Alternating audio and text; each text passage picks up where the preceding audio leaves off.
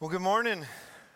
Good morning. My name is Christian. I'm one of the elders here at Cornerstone. I get the open, uh, the opportunity to open up God's Word with you this morning, and I don't know what it is about this topic, but this room is really quiet. Last Sunday and this Sunday, we, the reality is, when we do talk about issues related to our sexuality, about God's purpose for our sexuality, His good intention for it, and yet the ways that we, as sinful, imperfect people, get it twisted in ways that twist so many other aspects of our life, we are talking about something that is inherently vulnerable intended by God to be vulnerable. And so we can feel that way even this morning. But I do, as, as Todd even mentioned, I, I, I think that there is such importance for us to consider God's intention for this important area of our lives and to be willing to make room for these kind of conversations together. So that's what we will seek to do again this morning. Um, if you um, have, haven't been with us uh, uh, more recently,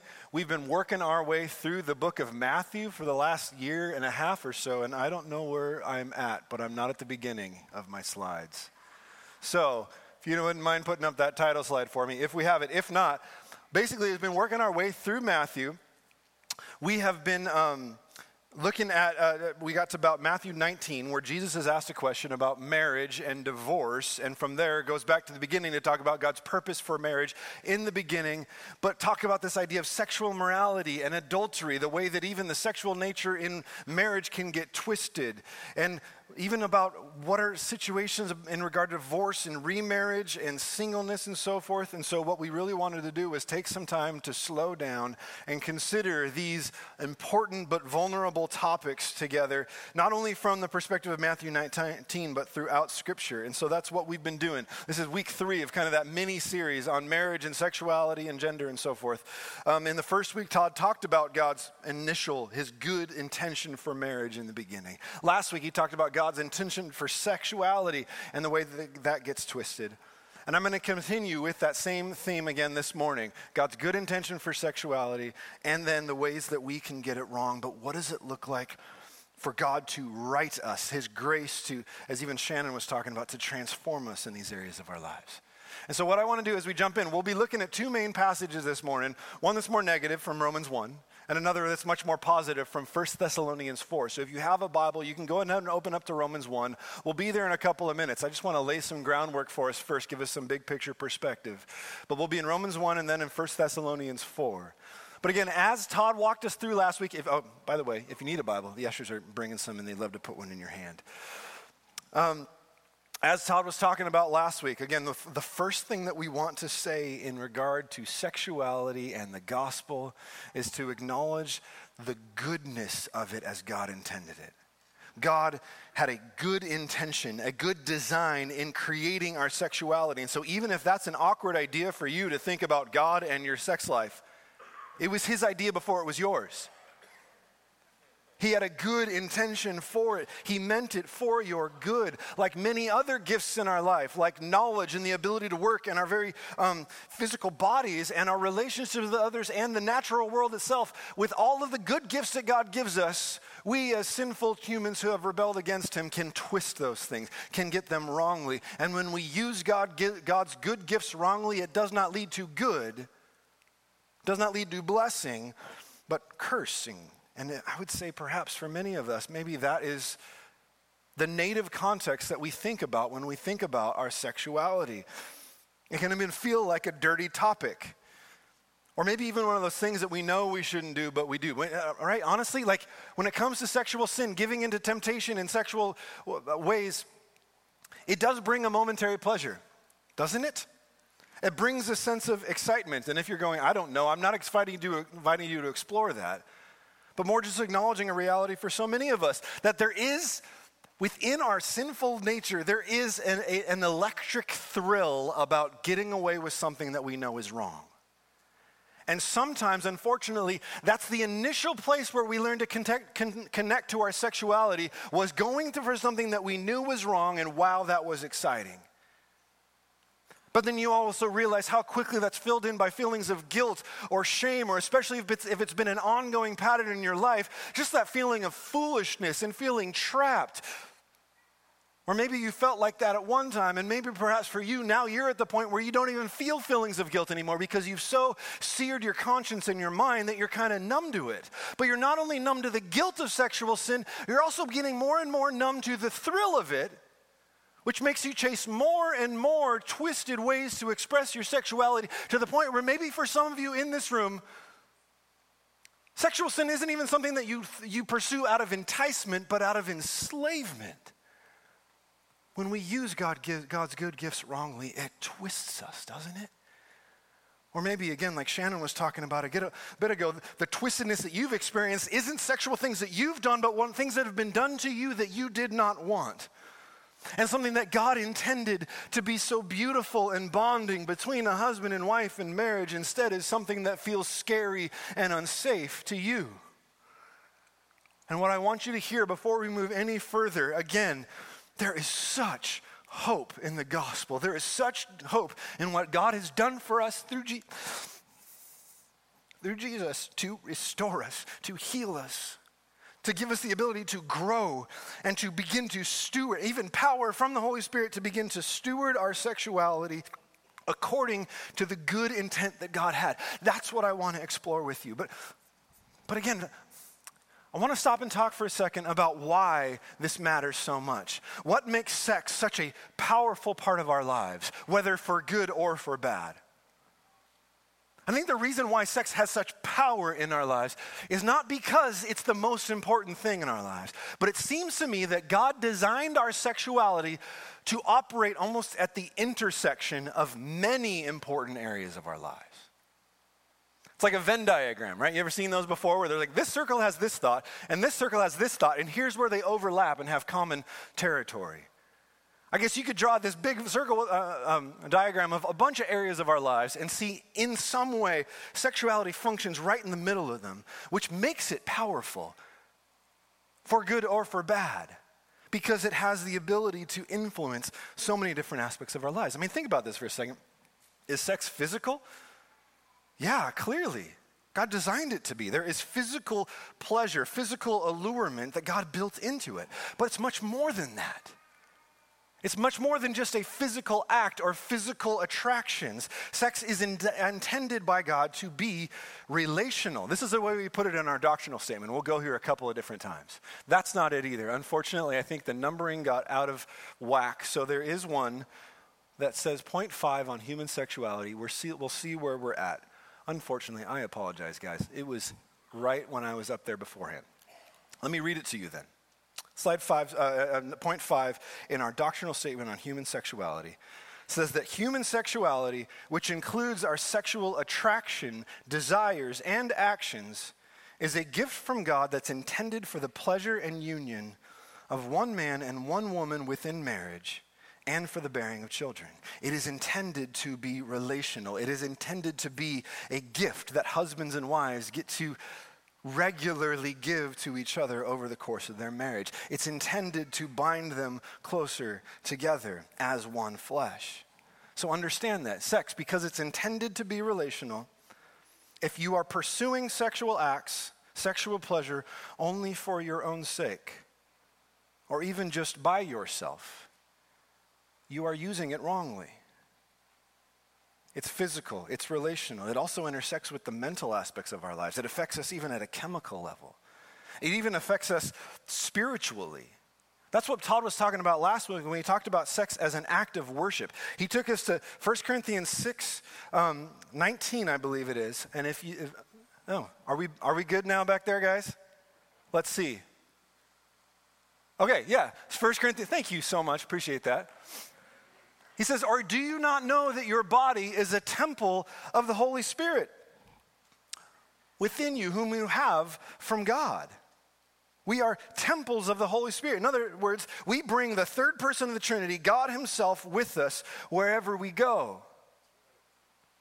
So, where are you taking Him? In what sort of context and activities and relationships are you taking the Spirit of God if you are a follower of Jesus? Are you operating in your sexuality in a way that accords with God's holy purpose and the Holy Spirit that He's put within you? That'll be a big idea we'll come back and talk more about in a few minutes. But the reason why I want to start and talk about the interconnectedness, that intersected reality of our sex lives, is because I think even for me personally, this was something that took me a long time to realize. It took me a long time to wrap my head around. And the reality is, when we talk about the interconnectedness of sex, we haven't even gotten to making babies yet.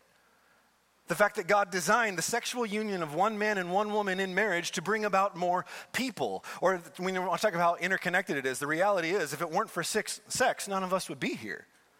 We are here because of God's intention for sexuality. But gosh, it is so much more than just some highly evolved impulse, some eh, biological drive within us to pass along our genetic material to propagate our species. Again, it is designed by God to be this act of worship. And it's designed by God to interact with so many different aspects of our lives. Again, for me, I think as a young man, as a teenager, as a, as a young adult, I did, I think I bought into a, a, a lie, or at least uh, definitely a, a half truth, if there was much truth in it at all, that sexuality was just this isolated, kind of set apart part of my life. And I would even think within my mind, I don't know if I ever actually had the, the guts to say it, but I would say, you know what?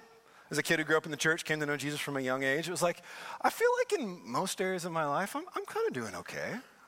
But man, when it comes to like sexual temptation and sin, that's just this one place where I feel really weak.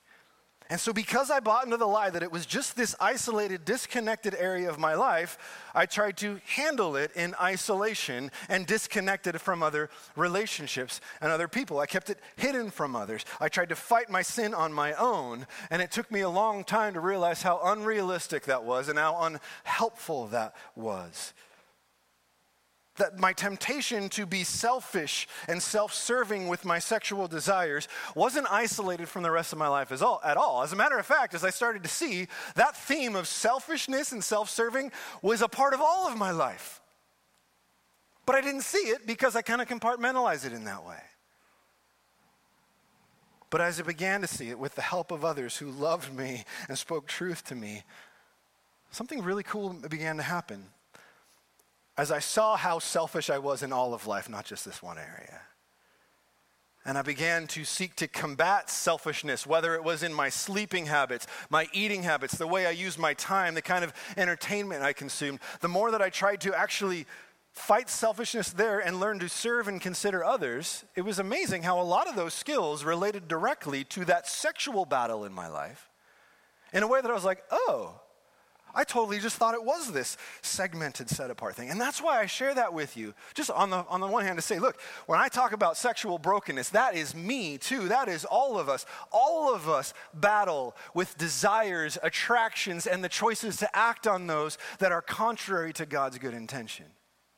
And one of the most helpful things, uh, unhelpful things we can do is isolate ourselves in the midst of this.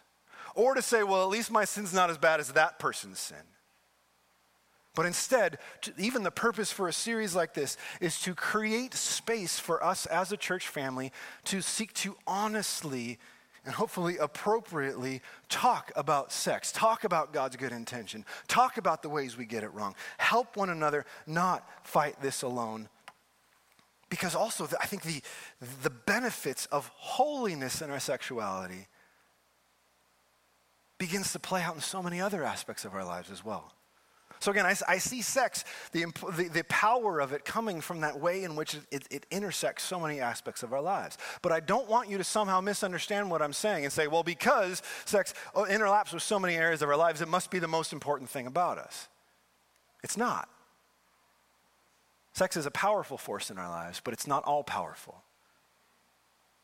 It overlaps with a lot of our lives, but it is not all important. The, listen, don't miss this. This is so important where we're going to go the ultimate reality in your life and mine, more than our sexuality, however we view it, our gender, however we view it, our status as married or single or widowed or divorced or old or young or smart or whatever it is, the ultimate reality in all of our lives, around which all of life is meant to revolve, is God Himself. He's the ultimate reality that we have to deal with. Do you believe me? To paraphrase something that John Piper wrote, he wrote a book called Sex and the Supremacy of Christ, which I remember reading at probably 17, 18 years old. And there was this one part in there where he talked about God as the sun at the center of the solar system, the one that all of life is meant to revolve around, the one who alone is massive enough in the greatness of who he is to hold the rest of our life in balance. But that when God is rejected as supreme, Nothing else that you try to put in his place is massive enough to hold your life in balance. And so everything does fall out of balance. If you try to make sex the most important thing in your life, your life will be disordered and your sexuality will be disordered. But if instead you see the God who made you as the one you were meant to love and serve with all of your life, if you seek to place him in his rightful place as the sun at the center of your life, it will bring about balance and healing and wholeness, not all at once, but over time, simply because of how good and powerful our God is. I want to walk through these couple of passages with you. We will spend less time in Romans 1 than we will spend in 1, Corinthians, uh, 1 Thessalonians 4. But the first one in Romans 1 talks negatively, both about how when, what happens when God is rejected as that sun at the center of our lives and the disorder it creates in all of life, especially our sexuality. And then the second one in 1 Thessalonians 4 is much more positive. It gives us hope that once God is placed in his rightful place, ongoing growth in holiness and balance and righteousness will take place in our lives. So let's go first. Romans chapter 1, verse 18. Again, we could spend multiple weeks in this one. We're going to skim across the top, but I want you to see again the way that Paul here shows us what our main problem is, but then all the other problems that come from it. Here's where it starts Romans chapter 1, 18. For the wrath of God is revealed from heaven against all the ungodliness and unrighteousness of men who by their unrighteousness suppress the truth. There is truth that is clear that we press down, that we shove into the closet, that we don't want to acknowledge. And what is that truth? Well, it's that what can be known about God is plain. God's made it plain, God has shown it to us his invisible attributes, namely his eternal power, his divine nature, have been clearly perceived ever since the creation of the world and the things that have been made, so that people are without excuse for doing what? What are we without excuse for doing? Look at the next verse, verse 21. For although they knew God, Although every person knows deep within them in some way who this God is that they have to do with, they can look at what God has communicated about himself in the natural world, and he says it's clear, clear enough to leave you without excuse for the way that though you know him, you neither honor him as God or give thanks to him. But they became futile in their thinking. Their foolish hearts were darkened. Claiming to be wise, they became fools and exchanged the glory of the immortal God for images resembling mortal man and birds and animals and creeping things. We might think of those as ancient concepts. But again, the whole idea is this the root problem there in verse 21 behind all problems we encounter in our world, in our own lives, in our own relationships, is that rejection, that refusal to acknowledge God to honor him and give thanks to him as that sun at the center of the solar system of our lives. So please hear me. If you're here this morning and you're not yet a follower of Jesus, there is no bigger problem going on in your life than that right there. The fact that at least up to this point, you have not acknowledged God as the one that you were created to know and serve and all of your life to revolve around. Your biggest problem isn't sex even if you acknowledge that there are problems in your sexuality. Your biggest problem is your denial of God as that rightful center of your life. That is why your sexuality is out of, out of balance, why all of life is. And again, because sex lies at that intersection of so many aspects of our lives, when God is denied and rejected as the sun, this is one of those planets in the solar system, if you will, in which we can really see the imbalance and the twistedness play out. Look at what Paul goes on to say in verse 24. Because people did not acknowledge him or give thanks to him, God gave them up. If that's what you want, this is where that path leads. God gave them up in the lust, the unbridled desires of their hearts to impurity, to dishonoring their bodies among themselves. I think that's a really important thing. The root problem is the failure to honor God as God, which leads to dishonoring the bodies that He gave us, that He had a good intention for giving us. The dishonoring of God leads to dishonor in our lives. The dishonoring of their bodies among themselves because they exchanged the truth about God for a lie and worshiped and served the creature rather than the Creator who's blessed forever. Amen. For this reason, God gave them up to dishonorable passions, not only dishonoring their, their bodies, but at that, that central part of who we are, at our desires, our will, our decisions, we seek dishonor. For women exchanged natural relations for those that are contrary to nature. And men likewise gave up natural relations with women and were consumed with passion for one another, men committing shameless acts with men and receiving in themselves the due penalty for their error. Do you see the way when God is rejected, it leads to disorder in our sexuality? Please hear me on this. Again, well, there's so much more detail we could go into, but here's the main idea I want you to get sexual sin in whatever form or variety it comes is always sin against God. The one who designed you and gave you your sexual nature and gave you a good intention for how it's supposed to play out. When you go against that, you are always dishonoring him. But sexual sin is always against others, even if they are willing participants with you in those actions. You hear me? Even if they are willing participants with you in those actions, you are still sinning against them by helping them to violate God's intention for their sexuality as well as yours. But if we stop reading here, we might think that sexual sin is just the worst kind of sin that there are. But the spiral, the downward spiral, gets even worse as we continue in this passage. Since they did not see fit to acknowledge God, what's the root problem? The failure to acknowledge God for who He is. Since they did not see fit to acknowledge God, God gave them up. If that's what you want, here's where that path leads to a debased mind to do what ought not to be done.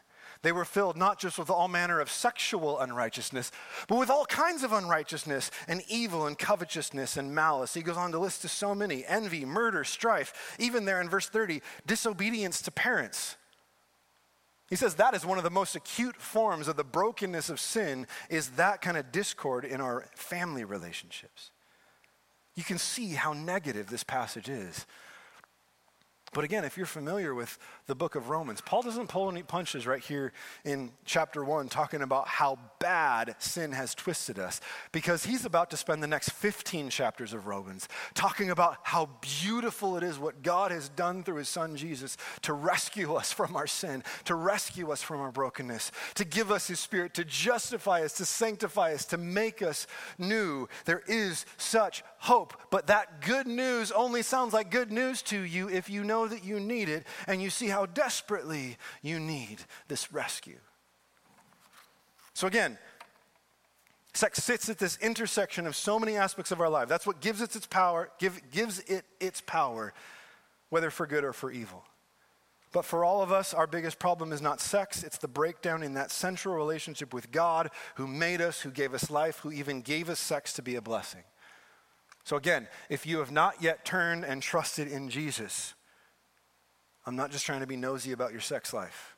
That's not ultimately even the most important thing that I care about. I care about all of your life, which all of your life is intended to be lived under the good, life giving rule of Jesus. So if you have not yet come to Jesus, that's the first step you need to do. But if you have come to Jesus, if you have come to God by faith in Jesus, turned and trusted and followed him, then this means that all of your life, including your sexuality, must look differently now and will look differently now. That's what the second passage here in 1 Thessalonians 4, starting in verse 1, is all about. We've looked at the negative side of this, the twistedness, the brokenness. Now let's talk about what God has done through Jesus and is actively doing in your life, if you're a follower of Jesus through his Spirit, to heal and whole, make you whole, even in your sexuality. 1 Thessalonians 4, starting in verse 1. Finally, then, brothers, Paul's kind of like me. He says finally, and then he talks for a whole bunch more time. So I'm not saying finally yet. We're not wrapping up. Finally, then, brothers, we ask and urge you in the Lord that as you received from us how you ought to walk and to please God, just as you are doing, that you do so more and more. He says, What's the main thing I tried to talk to you about? How you ought to walk and to please God. That word walk is often used in the New Testament, not just to talk about really like what we do with our legs and our feet, but the whole posture of our life, our conduct as a whole in our life. And what does he say is to be the fundamental principle that we pursue, even in our sexuality? Not our own pleasure, to please God. He says the first thing you need to understand is this as a follower of Jesus, you acknowledge you, all of your life, every aspect of your life, your waking moments and your sleeping moments are lived before the presence of God. Nothing is hidden from Him. You couldn't hide it from Him if you tried. Nor do you want to, because you go, No, Lord, in all of my life and my conduct, I know there's so much more room for me to grow. There's repentance I need to do, but I want, as an overall posture of my life, to please you. So therefore, I'm not trying to hide things from you. I'm not also first and foremost consumed with what other people might see of me or think of me, what I might be able to hide from others. Lord, I want to live my life before you to please you. Then he comes to verse 3 and he says this For this is the will of God. Anytime you're reading your Bible and you come across that phrase, this is the will of God, you should sit up. You should pay attention. You should go, this is important for me to hear. Many of us in our lives, this has been one of the big questions we've asked repeatedly in different seasons. Lord, what is your will for my life? But usually, when we ask that question, we mean it in a very personalized, subjective, circumstantial sense. Lord, what college should I go to? What major should I pursue? What kind of career should I get? Who should I marry? Where should we live? Where should we retire? Not wrong to think in those ways. That's just not what Paul's talking about here in 1 Thessalonians 4. He's not talking about a personal, subjective will of God, but he is talking about God's will, not just for you and me as individuals, but God's will for all of us who follow his son. And he says, This is what God's will for us is our sanctification. Our sanctification, big Bible church word, what does it mean? The root idea of sanctification is holiness, to be holy, which the root idea of holy, another big Bible church word, is to be set apart, distinct, different. In Scripture, whenever we see God sanctify something or someone, make something holy, it's because He has a specific purpose in mind for it. There was nothing different from the rocks that were used to build Solomon's temple than to build Solomon's house. But there was a different purpose for those stones that built the temple because that's where God would dwell among his people. There's a holy purpose to that building. The best definition of sanctification I've found comes from uh, one scholar, uh, scholar, his name is Sinclair Ferguson, and he says this To sanctify means that God repossesses persons and things that have been devoted to other uses and have been possessed for purposes other than his glory, and he takes them into his own possession in order that they may reflect his glory. What is God's will for all of our lives who follow Jesus? It is to repossess and repurpose us for his own possession so that we might live in a way that displays his glory. And that includes in your sexuality. Now, again, we came across this idea of sanctification last week when Todd took us to 1 Corinthians 6, where he talks about this. He says, perhaps, there we go. He, he lists out all these different types of sinful characteristics, lifestyles, which he says, if that is what defines your life, you will not enter the kingdom of God. You will not inherit the kingdom of God. But I love that in verse 11. Maybe this brought great hope to you last week when Todd took us through it. And such were some of you. That's who you used to be. But then you came to know Jesus through the gospel. And what did God do with you? He washed you, He sanctified you, He made you holy. There in 1 Corinthians 6, it's stated in this past tense, definitive. God did this when you came to know Jesus. But here in 1 Thessalonians chapter 4, verse 3, it means, yeah, to be made holy. But in 1 Thessalonians 4, verse 3, the word that's used is actually much more of a process oriented word. It's not just talking about a static event that happened in the past, but an ongoing thing that God is seeking to do in our lives. God's will is our ongoing being made holy, our ongoing growth in holiness. So, in other words, when you look back at 1 Corinthians, Corinthians 6, is to say what God definitively did when you came to know Jesus is meant to continue to grow, become an increasing characteristic of your life as you walk with Jesus. Do you see that in your life? From the moment, whenever it was, whether it was this morning or 15, 50 years ago, do you see a way in which, yes, you had that awareness, God, you have called me to a different way of living than I did before? And I see a pattern of growth in my life, not perfection, but progress in seeking to please you more and more in areas of my life. That's what Paul says God's will is for all of us. Should you ask the question who you should marry, what career you should pursue, what college you should go to, all those things, where you should retire, which I really do hope many more of you would consider retiring here? Some of the people we invest the most time in just move out of state. It'd be awesome if some of you would consider if God's will for you is to stay here and then seek Him. How are we going to make that work, right? Yeah, we can ask those more personal questions, but understand this. When someone said this to me from this passage when I was a young man, he said, if you want clarity on that more personal aspects of God's will, pursue God's will and the things that are blatantly clear in Scripture. Lord, I want to be holy in my conduct, in my lifestyle. And what Paul goes on to give us in the, in the next part of this passage is he gives us three clear markers of what sanctification, ongoing growth in holiness should look like, specifically in regard to our sexuality. Look what he goes on to say here. He gives us these three things. Number one, what does holiness look like in our sexuality? It looks like abstaining from sexual immorality. Second one he says there, it looks like learning to control your body in holiness and honor not in the passion of lust like Gentiles who don't know God. And third, it means you recognize that all sexual sin is against God and against other people. And so you don't want to sin against others. You don't want to wrong or transgress your brother or sister with sexual sin. Let me take a few minutes to walk us through each of these. Again, the first place that Paul says this starts is with this idea that sexual immorality or sexual sanctification looks like abstaining from sexual immorality. That word abstain means to not do. It means to, if this it goes in this direction, I want to go in a different direction. To keep away from. To abstain from what? From sexual immorality. That's, a, that's this uh, very common word in the New Testament, porneia.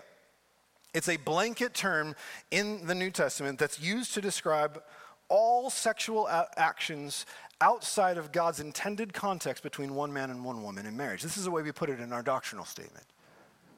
Any sexual activity outside of monogamous marriage between a man and woman is sin. Whether you do it by yourself or with another person or multiple people, if it is not in that context of monogamous faithfulness between a man and woman in marriage, it is sexual immorality. It is a violation of God's good design. But sexual immorality, like I would say this God's will for us is that all of us would abstain from that, to, to move away from that, to go in a different direction.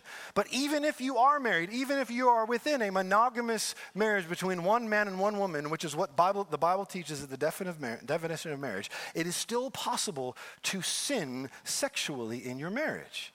Which is why in our doctrinal statement we added this point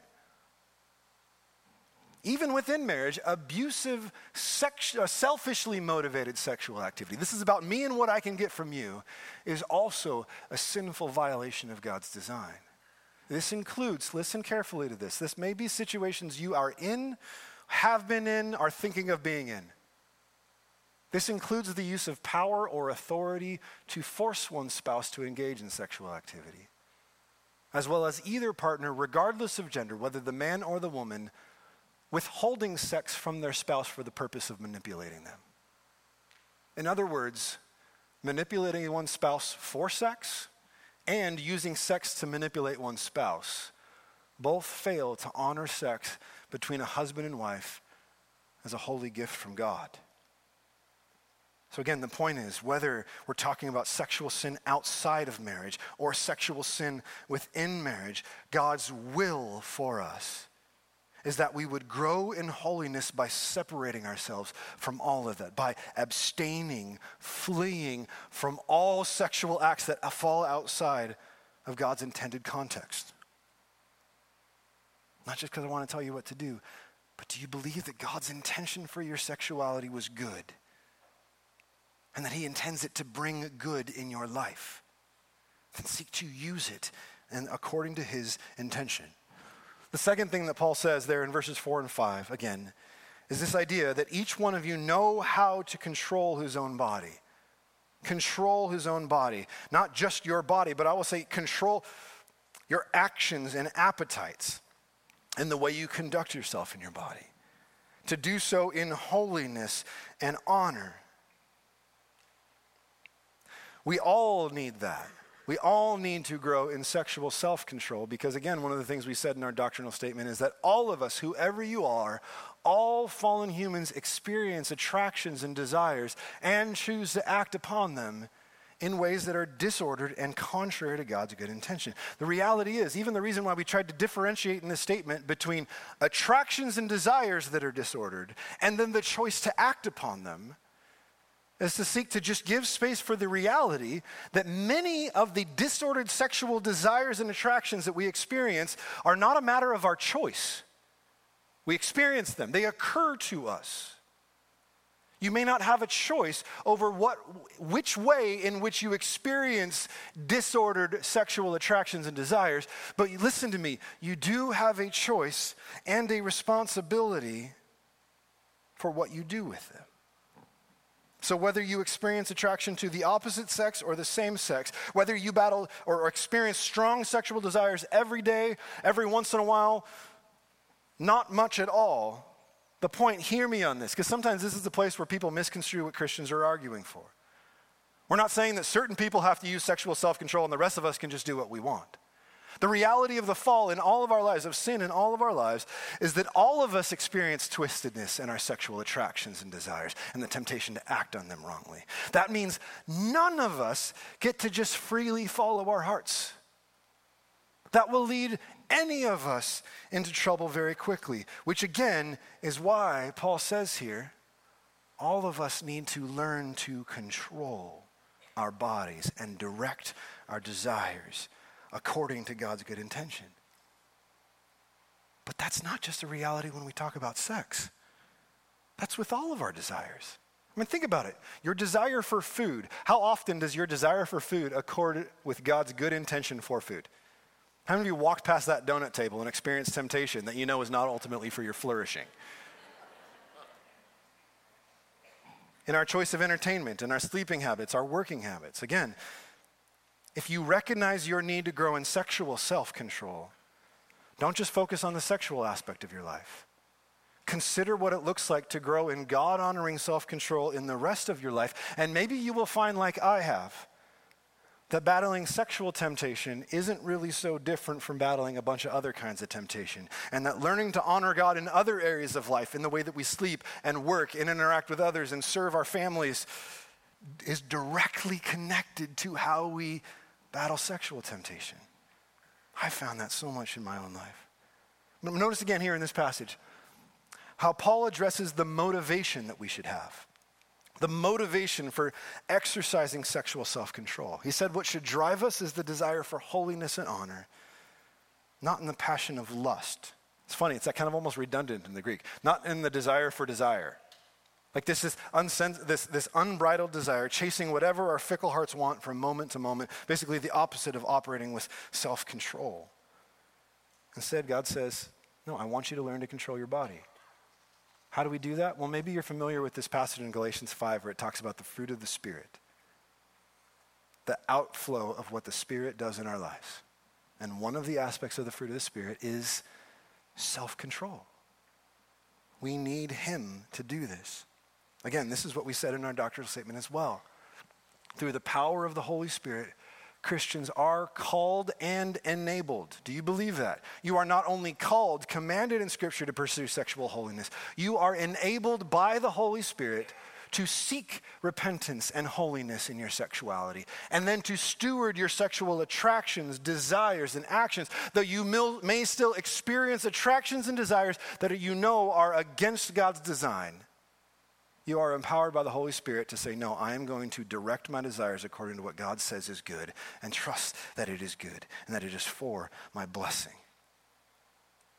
Again, you can already see how much this flies in the face of the way so much of the culture around us operates in our sexuality. The sexual revolution of the 1960s was incredibly successful in winning the majority of our culture over to the notion that basically, hey man, whatever you do in the privacy of your own home, as long as it's between consenting adults, is up to you. Like, literally, I think that is the last shred of something that we could call a sexual ethic that most people within the broader society in which we live would agree on. The difference between sexual immorality and just doing what you want comes down to just is everybody on the same page? Is there consent? Because if everybody's okay with what you're doing, whether it's just one person or a whole bunch of people, as long as everybody's okay, you're good. Now, please hear me on this. Consent, when we talk about sexuality, consent is essential. It is always wrong. Hear me, it is always wrong, even within marriage between a man and a woman, to force sexual acts upon someone who does not want it. So it's not that consent is unimportant, it's just insufficient. Because we're not only talking about consent, we're talking about intent. We're talking about God's good intent in creating our sexuality. Here's again what it looks like in our doctrinal statement. Within monogamous heterosexual marriage between one man and one woman, each spouse bears the responsibility and privilege, the responsibility and privilege to steward their sexuality in submission to God and for the blessing of their spouse. To honor God and to honor your spouse. Which means, again, you're at best third on that list. You get that? If you have operated in your sexuality, I got to get what's mine. First, how do I honor God? Because He's the one who designed this and designed it for my good. Second, how do I honor my spouse? And then, third, no, there is a way in which when I do that, when I seek to honor, please God and please my spouse, you know what? This is pleasing to me. And it doesn't come with all that weird sort of guilt and tension and that comes when we get it wrongly. If in, the, in that matter, though, you do not have a spouse, if you are currently in a single situation in your life, well, here's what we say on that too. Equally through the power of the Holy Spirit, a celibate single life is not only possible, but is to be equally honored alongside marriage as pleasing to God and essential to the life and witness of the church. We're going to come back and talk about that more in a few weeks when we have a whole message focused on singleness. But please hear me on this. Sex is never intended to be a gift that you give yourself. You know what I mean by that?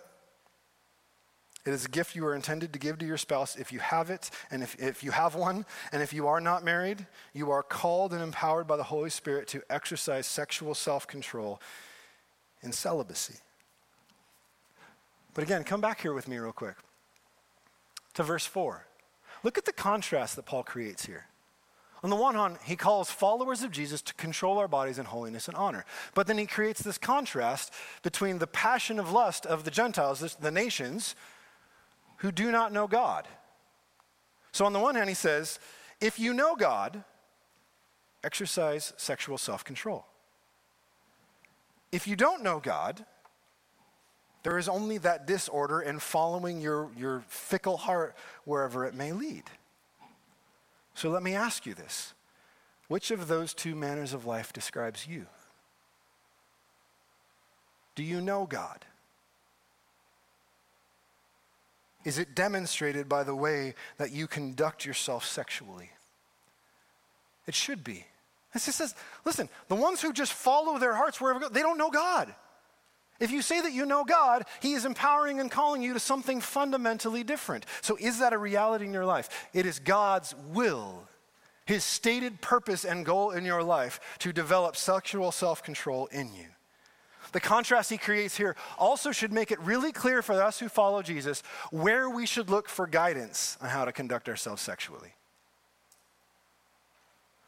Or maybe even more, where we should not look. The reality is, what kind of sexual morality should we expect from those who don't know God? Again, if God ultimately is that sun at the center of the solar system, the only one massive enough to keep the rest of life into balance, when God is rejected, What hope is there for balance in any area of our lives, let alone our sexuality? So, in one sense, I would say this.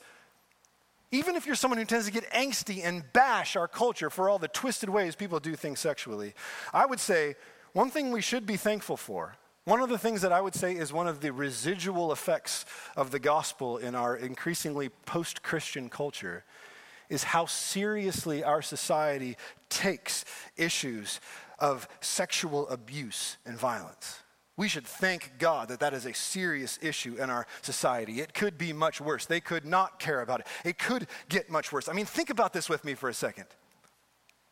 If people already find entertainment in watching movies and TV that show that depict graphic sexual violence, rape, and so forth, and then celebrate those kind of shows and lavish awards on them at all these ceremonies, is it really so far of a step to think that at some point that's not only acceptable as a form of entertainment to watch, but a form of entertainment to engage in?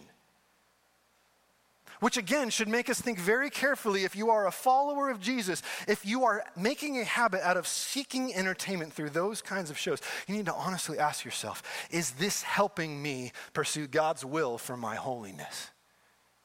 Or by willingly engaging in this type of entertainment, am I doing the very thing that, that Paul talked about in Romans 1? Giving approval to the things that God says are worthy of condemnation. By entertaining myself with sexually explicit, with sexually violent material, am I giving approval to things that God condemns? Ask yourself that, if that is a reality in your life. Ask yourself, can I honestly expect that to lead me toward increasing holiness? Or does the fact that I seek out those kind of things to enjoy make it clear that holiness is really far down on my priority list? This is the will of God for you. This is the will of God for you. Again, my point is again, not to bash our culture, to make it really clear. If we want to know what sexual holiness looks like, we should not look to the world around us, but the world around us should be able to look at us should be able to look at the way that we conduct ourselves. Now, that's even a weird thing to say because what does it look like for us as followers of Jesus to make sexual holiness visible? It's even weird to say it. Because the reality is, the holiness of sex between a husband and wife in marriage means that it needs to stay in private. Amen? Just between the two of them. But again, I think Todd touched on this last week the effects of sexual holiness, because sexuality functions at that intersection of so many aspects of our life. When you pursue sexual holiness, the benefits of it, the blessing of it, permeates so many other aspects of your life. On the one hand, healthy sexuality in marriage unites a husband and wife even more closely together. It builds a sense of trust and intimacy between them that will have a positive effect on the rest of their life and their relationships, especially their children if they have them. But on the other hand, we can clearly see the way in which sexual sin, even within marriage, doesn't just do damage to that relationship between husband and wife, it ripples through the rest of life, doesn't it? So, on the one hand, yes, holy sexuality needs to be carried out in private. But if we pursue this by the will of God and the power of the Holy Spirit, the benefits, the blessing of it will spill out into the rest of our lives and give a clear witness to the world around us of the goodness of God's intent. Which is why, though it's really quiet in here, it is so worthwhile for us to talk about these things as a church family. We need to, we must carry it in private, but be able to talk about it together with entrusted relationships. We need to talk about the goodness of God's intent. We need to talk about how to steward our sexuality to honor God, to please our spouse. We need to talk about what it looks like to steward sexuality, even in celibacy if you're single. We need to help people in our society and in the church see it as a viable option. But that's not even enough to say that it's viable to be single. It was good enough for Jesus. Not only that, but what Paul says in 1 Corinthians 7, he says, singleness, celibate singleness for the purpose of making disciples is actually more effective than being married. Do we believe that? We need to talk about it.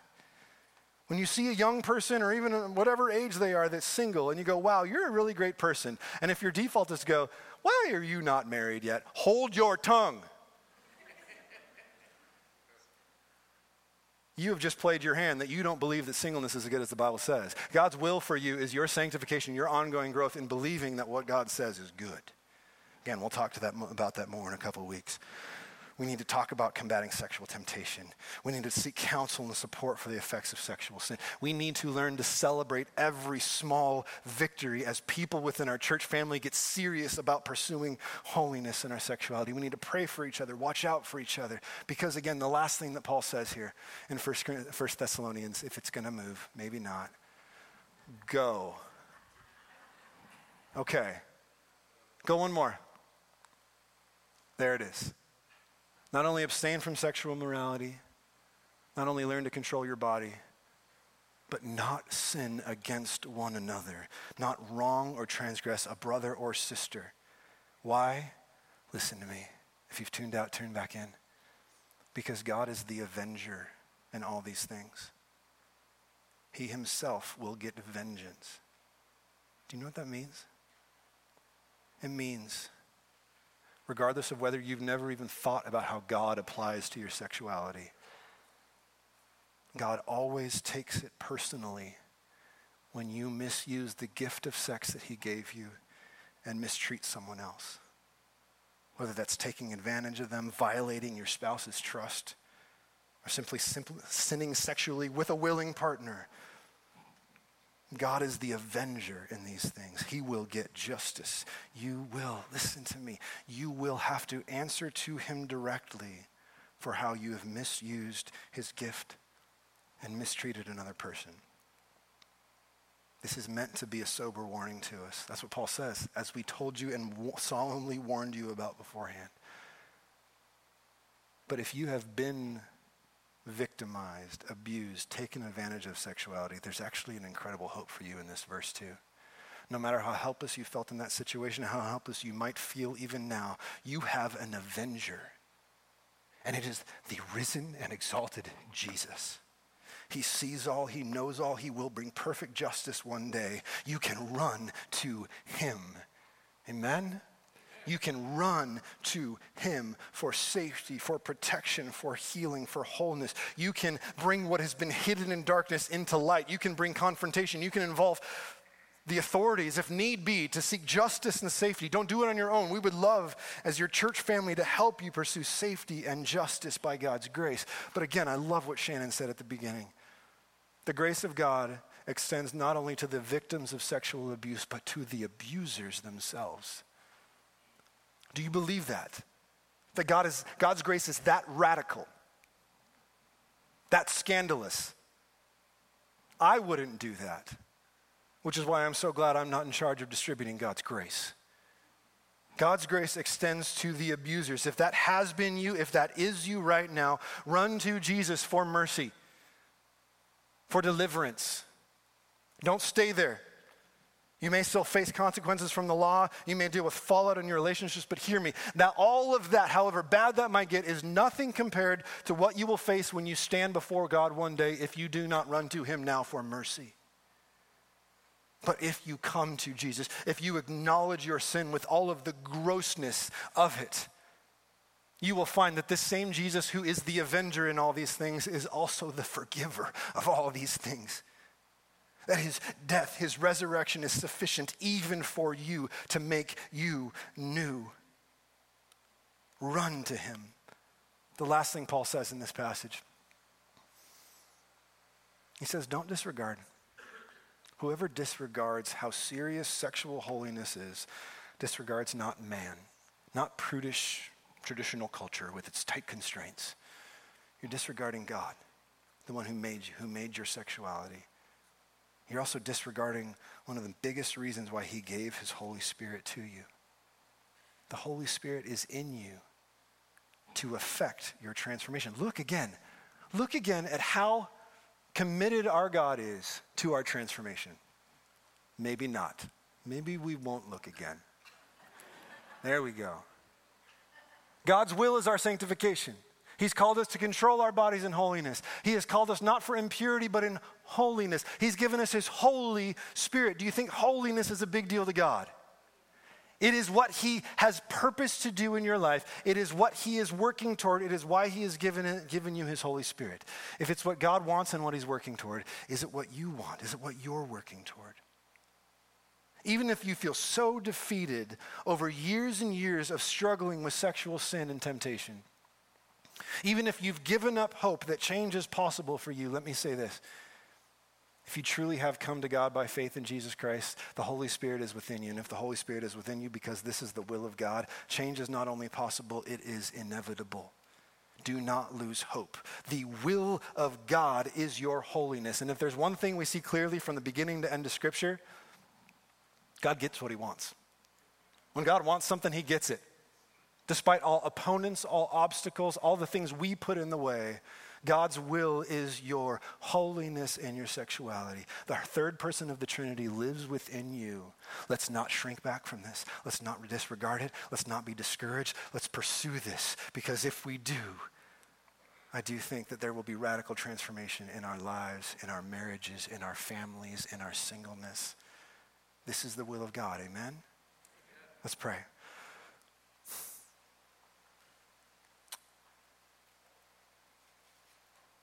Jesus, you taught us to pray to our Father in heaven. May your name be holy. May your kingdom come. May your will be done on earth as it is in heaven. May your will be done. Would you give us that posture, even if right now we feel so trapped and enslaved in sexual sin and temptation? Would it at least even start there to say, Lord, if this is what you want for me, I want it too.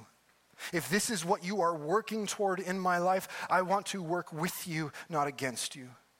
May your will be done in our lives so that your glory may be displayed through us, even in this private way that has such public effects of our sexuality. Thank you for the good gift you intended it to be. Forgive us, Lord, for all the ways we've tweaked it and twisted it and still do. Would you right us? Would you straighten us out? Would you give us eyes to see the goodness of what you've created and to take steps of faith even today toward it? We ask this in your name, Lord Jesus. Amen.